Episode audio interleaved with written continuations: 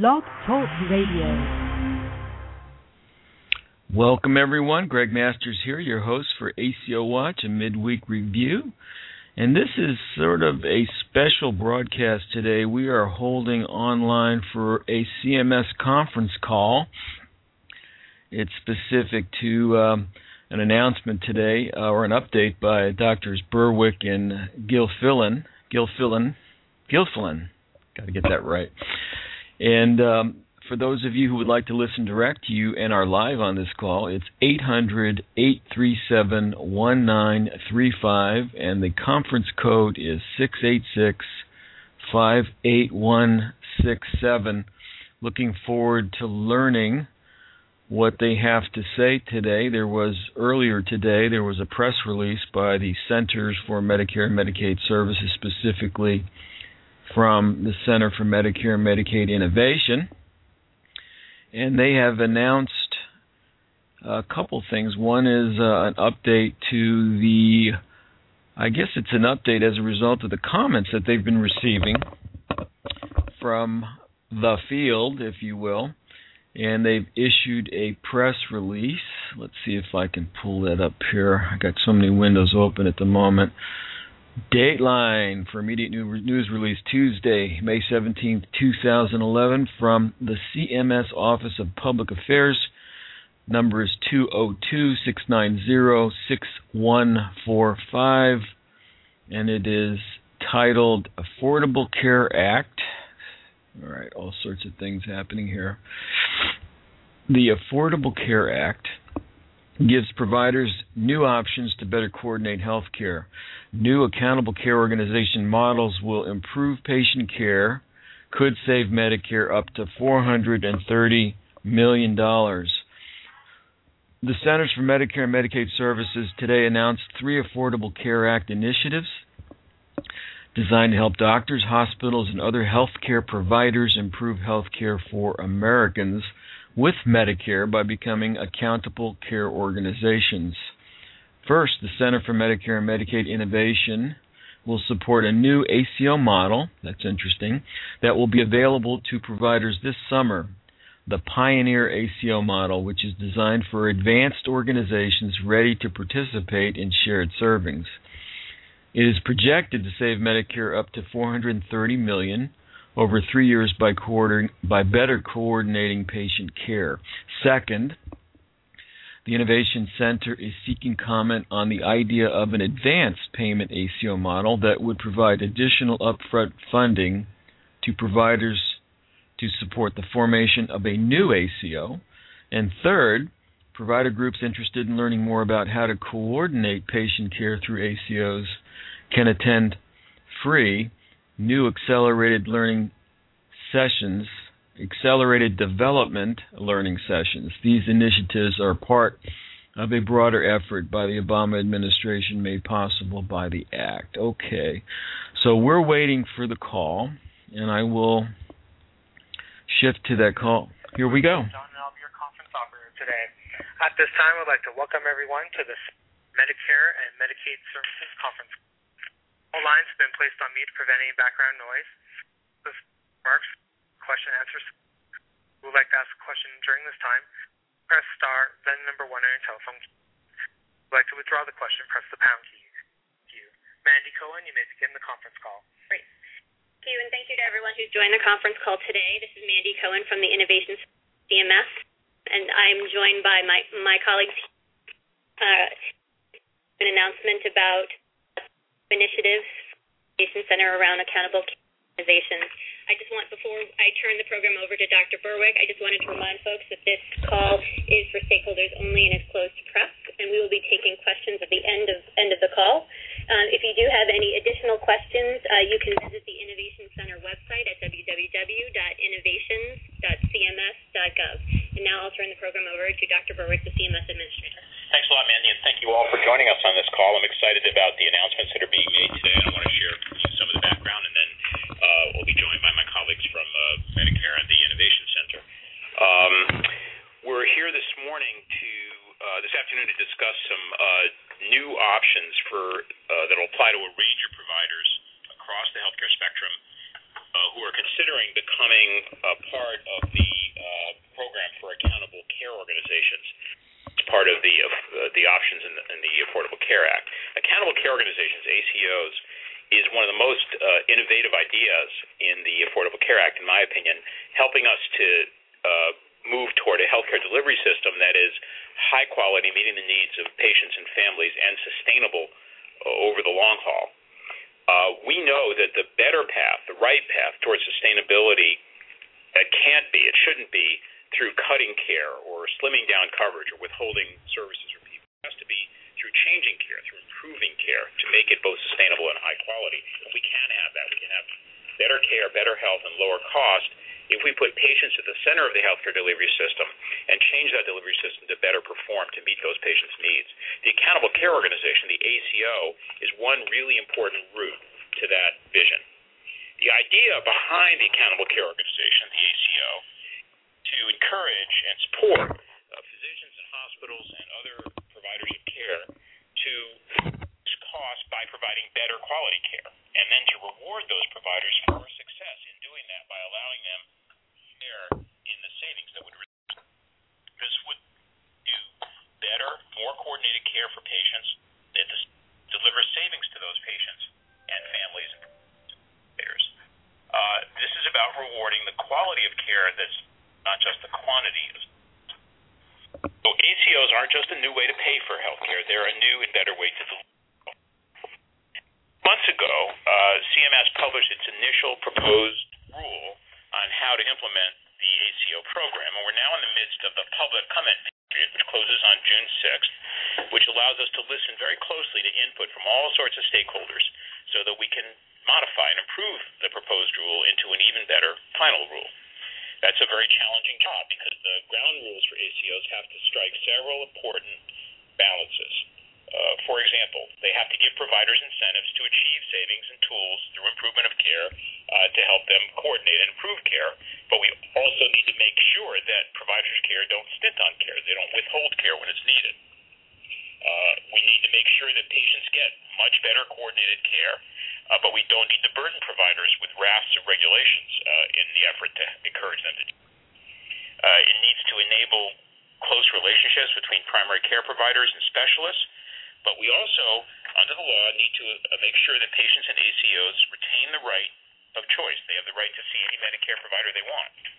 Uh, ACOs need data, but patients also need uh, guarantees of that their privacy will be protected. Uh, these are all important balances to strike, and it's important we get, we get those balances right. Uh, since accountable care organizations are a critical uh, model in the reform of the healthcare delivery system. Uh, because they're so critical, the proposed rule uh, has uh, understandably been the center of attention. It's attracted lots and lots of comments since the release of the proposed rule, and that's good news. We are in this period of listening and dialogue, which will lead to a better final rule. Uh, we're reaching out with our partner agencies to hold feedback sessions, to the input from all sorts of stakeholders, physicians, hospitals, and patient advocates, or on the proposed rule, so we can get the right balance in the rule. As we work toward that balance, even now, today, we're announcing a series of new initiatives that will help us hit the ground running and will give providers from many different kinds of backgrounds and of many different sizes the ability to participate uh, in the ACO program. And let me describe three initiatives we're announcing today. Uh, for starters, from the Innovation Center. The first initiative is the Pioneer ACO program.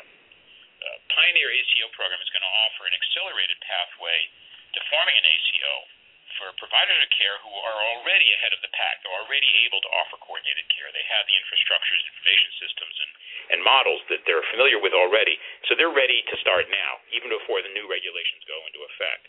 The Pioneer ACO program will allow provider groups to move very rapidly from a shared savings payment model to a population based payment model on a, on a track that's consistent with, it's synergistic with, although it's separate from the Medicare shared savings program reflected in that proposed rule. The Pioneer ACO program is designed to work in coordination with private payers uh, by aligning private payers uh, for the providers, and that'll help the providers improve quality and health outcomes for patients right across uh, their practices. So that's the first announcement, the Pioneer ACO program. The second announcement is a request. It's a request for comments on a proposal from the Innovation Center and CMS to provide upfront payments, uh, advance payments to providers who want to form ACOs but who don't have the capital to create one. They can't afford it. Start the information systems or the care coordination services that will make up the the improvements in care that the ACOs can rely on. Uh, some of the early comments we've been receiving on the proposed rule do suggest that some providers lack ready access to the capital that they need to invest in these infrastructures and, and coordinating staff and so on. And providers who lack access to the capital could make those investments by accessing shared savings early under this proposal for advance payment, on which we're now going to spend. The third announcement today is for all providers that are interested in forming an ACO. The CMS Innovation Center is to offer a series of four ACO learning sessions supports to help providers who want to learn how to build ACOs. Uh, participating in these learning sessions isn't going to be a factor at all in the selection or qualification or participation of any CMS uh, any, any provider in the CMS ACO program, but uh, but these uh, supports are going to be very useful in giving providers access to knowledge and expertise that they need uh, to ACOs. So those are our three announcements: Pioneer program, uh, an advanced uh, request for comment on an advanced payment model, and, uh, and and a learning and assistance program under the uh, under the Innovation Center. In all of this, we've been really impressed by the level of engagement on this topic. We're hearing lots of feedback, lots of dialogue. People seem to do to be sensing that we are at the threshold of important and a very, very productive tra- change, and coming up with a pro- uh, workable, promising framework for ACOs that allow many to play based on this feedback is going to be well worth the effort. With that as background to these uh, rules. We're happy to take your questions. I'm joined here by John Blum, who heads Medicare, and uh, Rick Gilfillan, uh, who's the head of the Innovation Center, and Peter Lee, the deputy Innovation Center. Uh, and we're open for questions now. Thanks, operator. We're open for questions. At this time, I would like to remind everyone, in order to ask a question, please press star one on your telephone keypad. We'll pause for just a moment to compile the Q&A roster.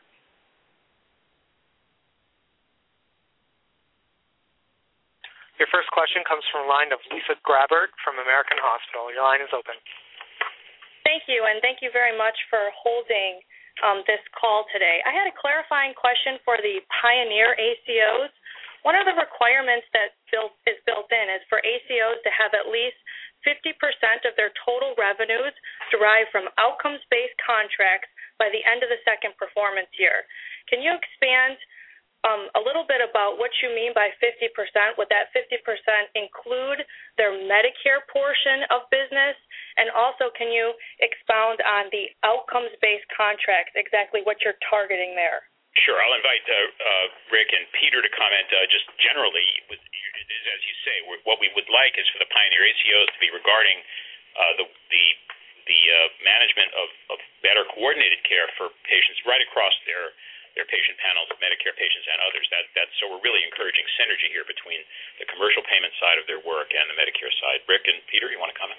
Well, I think that's that's exactly right, Don. And we we would include the Medicare portion of their um, of their business in that calculation. If, yes, so um, we were thinking that they may have other contracts with other payers that might account for 25%, and then Medicare uh, their fee-for-service business and Medicare would account for uh, another 25% as an example. So it's really about encouraging folks to move ag- aggressively into this new world. And many of these organizations already have a significant part of their business uh, operating under these contracts. And when we say outcomes-based, we think that uh, whether it's a shared savings model or some other approach that um, aligns the efforts of the organization with producing better health, better care, reduced cost through improvement.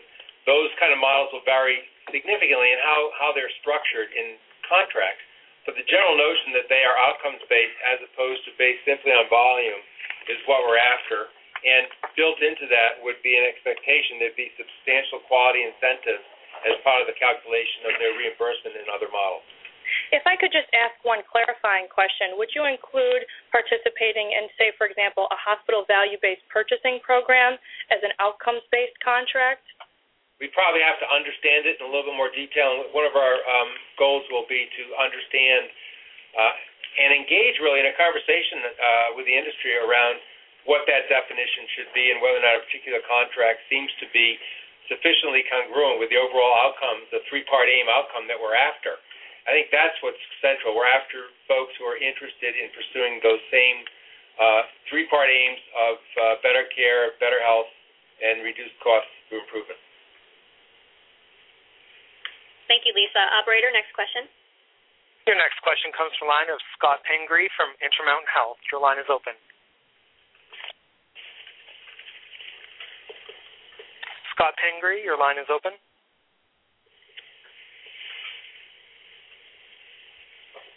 Your next question comes from the line of Stephen Bernstein from University of Michigan. Your line is open.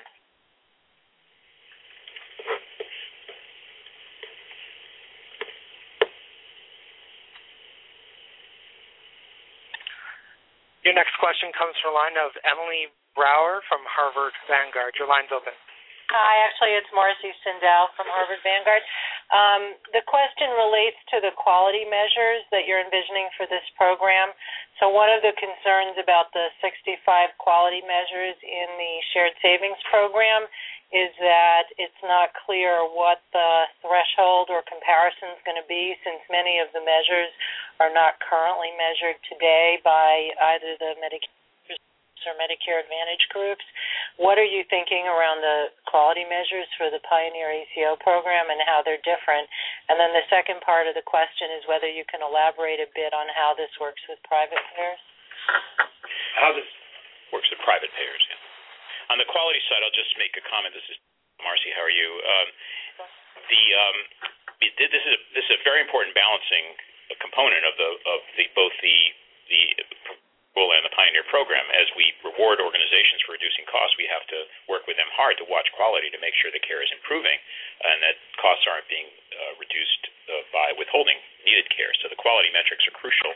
As you said in the proposed rule, we've uh, we've uh, listed five proposed quality measures. We'll be taking feedback on these, learning what how uh, people regard them, and coming up with the package of metrics that will be best to use in the final rule. Our commitment is to align the quality metric system of the Pioneer Group with the mainstream um, 3022 ACO uh, proposed rule. Rick, you may want to comment on that, and also on um, the second part of Marcy's question. I, I think that that I think that covers the the issue on the uh, quality metrics. Um, I think on the uh, alignment with private payers. Uh, our our goal will be to know that again, if if, if you're operating under a um, outcomes-based program, uh, then we are interested in um, in kind of aligning with you, if you will, to produce those those three-part aim outcomes. So the first question is: Is it clearly? Do you have other business uh, arrangements that support you pursuing the three-part aim outcome? Uh, we whether we'll um, we expect we'll end up using the quality metrics that um, ends up being the basis for the shared savings program, which, as you can tell from the metrics that are in there today, oftentimes and in many cases align with other initiatives that are out there. So that will uh, that will kind of evolve as we see the final rule. But our expectation is that we'll we'll be well aligned. We think on uh, the three dimensions of the uh, AAA. Your next question comes from the line of Vic Saini from Florida Accountable. Your line is open. Question is, uh, there is a 50% mandatory EMR for new ACOs. In the state of Florida, only 19% physicians are on EMR, and currently EMRs are being given by hospitals that are wanting to acquire physicians. Therefore, clearly missing the triple aim, not just for Medicare, but for private payers as well in this new Pioneer program, will there be some allowances to build up to 50% EMR?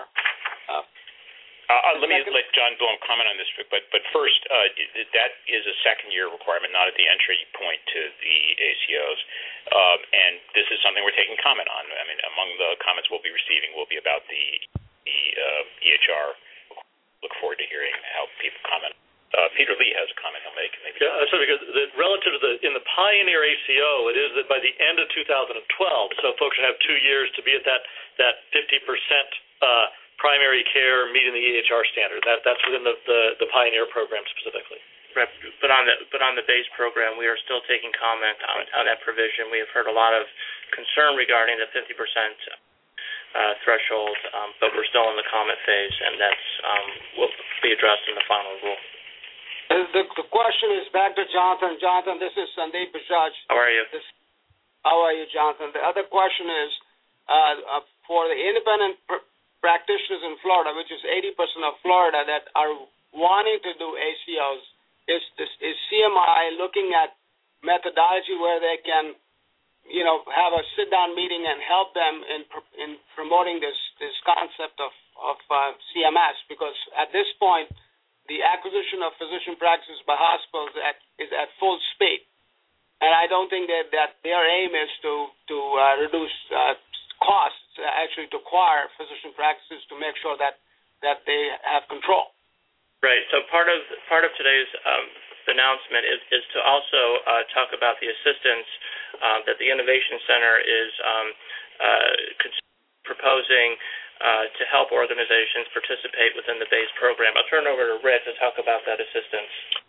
Yeah, I think we we realized uh, that um, I think it's it's the if we think about the spectrum of um, the delivery system, where different types of uh, providers are in terms of their ability to both deliver seamless coordinated care today and their ability to kind of get into the ACO world in the future, we know that there are some folks that on one end of the spectrum are already providing that kind of care and have all the all the capabilities and are ready to go.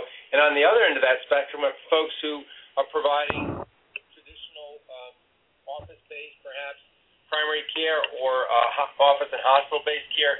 That's traditional fee-for-service without the wherewithal to um, enter into this new world of ACO. So we understand that's the spectrum, and really what we're offering today is a suite of products that are, or opportunities that address people at different places in that spectrum. So for folks who are ready to go and provide services, the Pioneer uh, model is there for them to uh, move rapidly and show what's possible, what, what show the country what's possible in terms of delivering better outcomes for folks with fee-for-service Medicare. For folks who are not ready, we're offering the assistance program, or we're offering, uh, we're asking for comment on an, on an assistance program, an advanced payment program, and that may include doctors. It could provide. It could include other kinds of providers who don't have either the capabilities today and don't have the access to capital. So we want to know from you all what what should that form of advanced payment look like. We're open to different suggestions about it. We're sensitive to some of the issues that you've raised, and uh, but we, we we're addressing both ends of that spectrum today. That assistance would be for people who go into the shared savings program and then finally, the third piece is the educational opportunity that we're offering, whereby we're going to try and bring the best ideas in the industry today from those folks who have been doing this, who know how to do it, and make it available to all those folks who are interested in providing this type of care but don't have those capabilities today. So between the shared savings program and the programs we're announcing today, we think we have a nice suite of offerings that that make up Medicare's overall approach and strategy for helping providers become ACOs. Thank you. Thank you. Operator, next question. Your next question comes from the line of David Morales from Steward Healthcare. Your line is open. Great, thank you. My question is in regards to the payment. Uh, let's assume that 25% of your volume is non-Medicare. How do you propose to, to pay for that side of the ledger, the non-Medicare bodies or volume? Uh, uh, this is Don, uh, David. Uh, the the uh, Pioneer program, like the ACO program in the main rule, involves payment from Medicare patients. We are looking for uh, organizations that can align the incentives and uh, the business plan they have for care with their private book of business as well. But that would be up to the contractual relationship they have with the commercial payers. Is that right, Rick? Yes, I, think, and we also know that there are fixed costs and then variable costs that an organization seeking to become an ACO will face. And so we're interested in, in input on how people, how we ought to think about that, and how you all uh, are thinking about it um, in the uh, in the delivery system. So that's the purpose, really, of of um, asking for input. Uh, and we would hope, and we know that there are many private insurers out there today that are interested in helping um, provider systems get up and going uh, and get get build their ACO capabilities. So we hope there often will be parallel activity coming from the private industry side. Great. And, and, and is the period open for comment on that part of it? And I only ask because we, for example, have a significant bi- bi- number of lives under contract, non-Medicare, but we would qualify for the Pioneer program. So aligning those two sides of our book of business would be uh, critical for us. Uh, he'd be very interested in your comments on that, and it will help guide us. Great. Thank you. Operator, next question. Your next question comes from the line of Michael Fox from Dean Health Plan. Your line is open. Thank you. Uh, yes, um, you had indicated that part of the uh, one of the objectives of the Pioneer uh, ACO is to accelerate the movement from fee-for-service and shared savings to uh, population-based payments by the end of I think it's the end of year three. Can you go into a little more detail about what the methodological approach would be for the population-based payments? These as being capitated uh, payments, or when you say population-based payments, do you mean bundle payments based on uh, sort of health conditions? If you could provide a little more clarity around what you mean by that. And then the second part of the question has to do with uh, some health plans also serve Medicare, and they also they obviously have commercial members, but they also have a Medicaid line of business. And to the extent that all you know, everyone is sort of going to be this ACO model and all the efficiency that are created through the ACO also translate and filter down um, to to uh, people that are that are seeing Medicaid patients. States the way they deal with Medicaid rates, it's all encounter based. So the more efficient we become in the delivery of services aid, uh, the more the rates get ratcheted down because that creates the new base for for rates in, the following year. So it'd be nice if could also align those two things where they're creating the incentives for those plans and really have a broad spectrum continuum of the products that they offer to their members, um, from commercial to Medicaid to Medicare. So those things are all in alignment. You're not um, uh, penalized for being efficient. Uh, you know, being incentivized in one area for being efficient, and then penalized in another for being efficient. Yeah. Um, well, first of all, let me just address the Medicaid. This is Rick Gilfillan. Uh, Michael, the um, the uh, Medicaid uh, side of this is very important to us. We're working closely with Cindy Mann, who runs the Medicaid office, and with Melanie Bella, who runs the dual eligible office. And we're very interested in solutions that include Medicare, Medicaid, and CHIP recipients or beneficiaries. So, and, and we're also getting uh, a, a number of inquiries from states who are interested in finding ways to align their approach with um, uh, the efforts coming out of uh, Medicare. So I think it's a natural fit, and whether or not it's it's a state with that does uh, its Medicaid business through health plans, or whether it's a state that does has a fee-for-service approach, I think we're finding interest everywhere, and we would hope that health plans would be interested in um, aligning uh, their arrangement with providers with the approach we're describing. Um, in terms of the population-based payments, we are uh, there's a model uh, in the um, RFA, the request for applications, which website, um, which drives our one approach. We've also um, asked folks to um, think about alternative approaches and give us suggestions. But basically, the model that is described there involves a um, reduction in fee for payments uh, to ACO providers and a um, per beneficiary payment of the population-based um, um, payment approach. Thank you. Your next question comes from the line of Dale Helm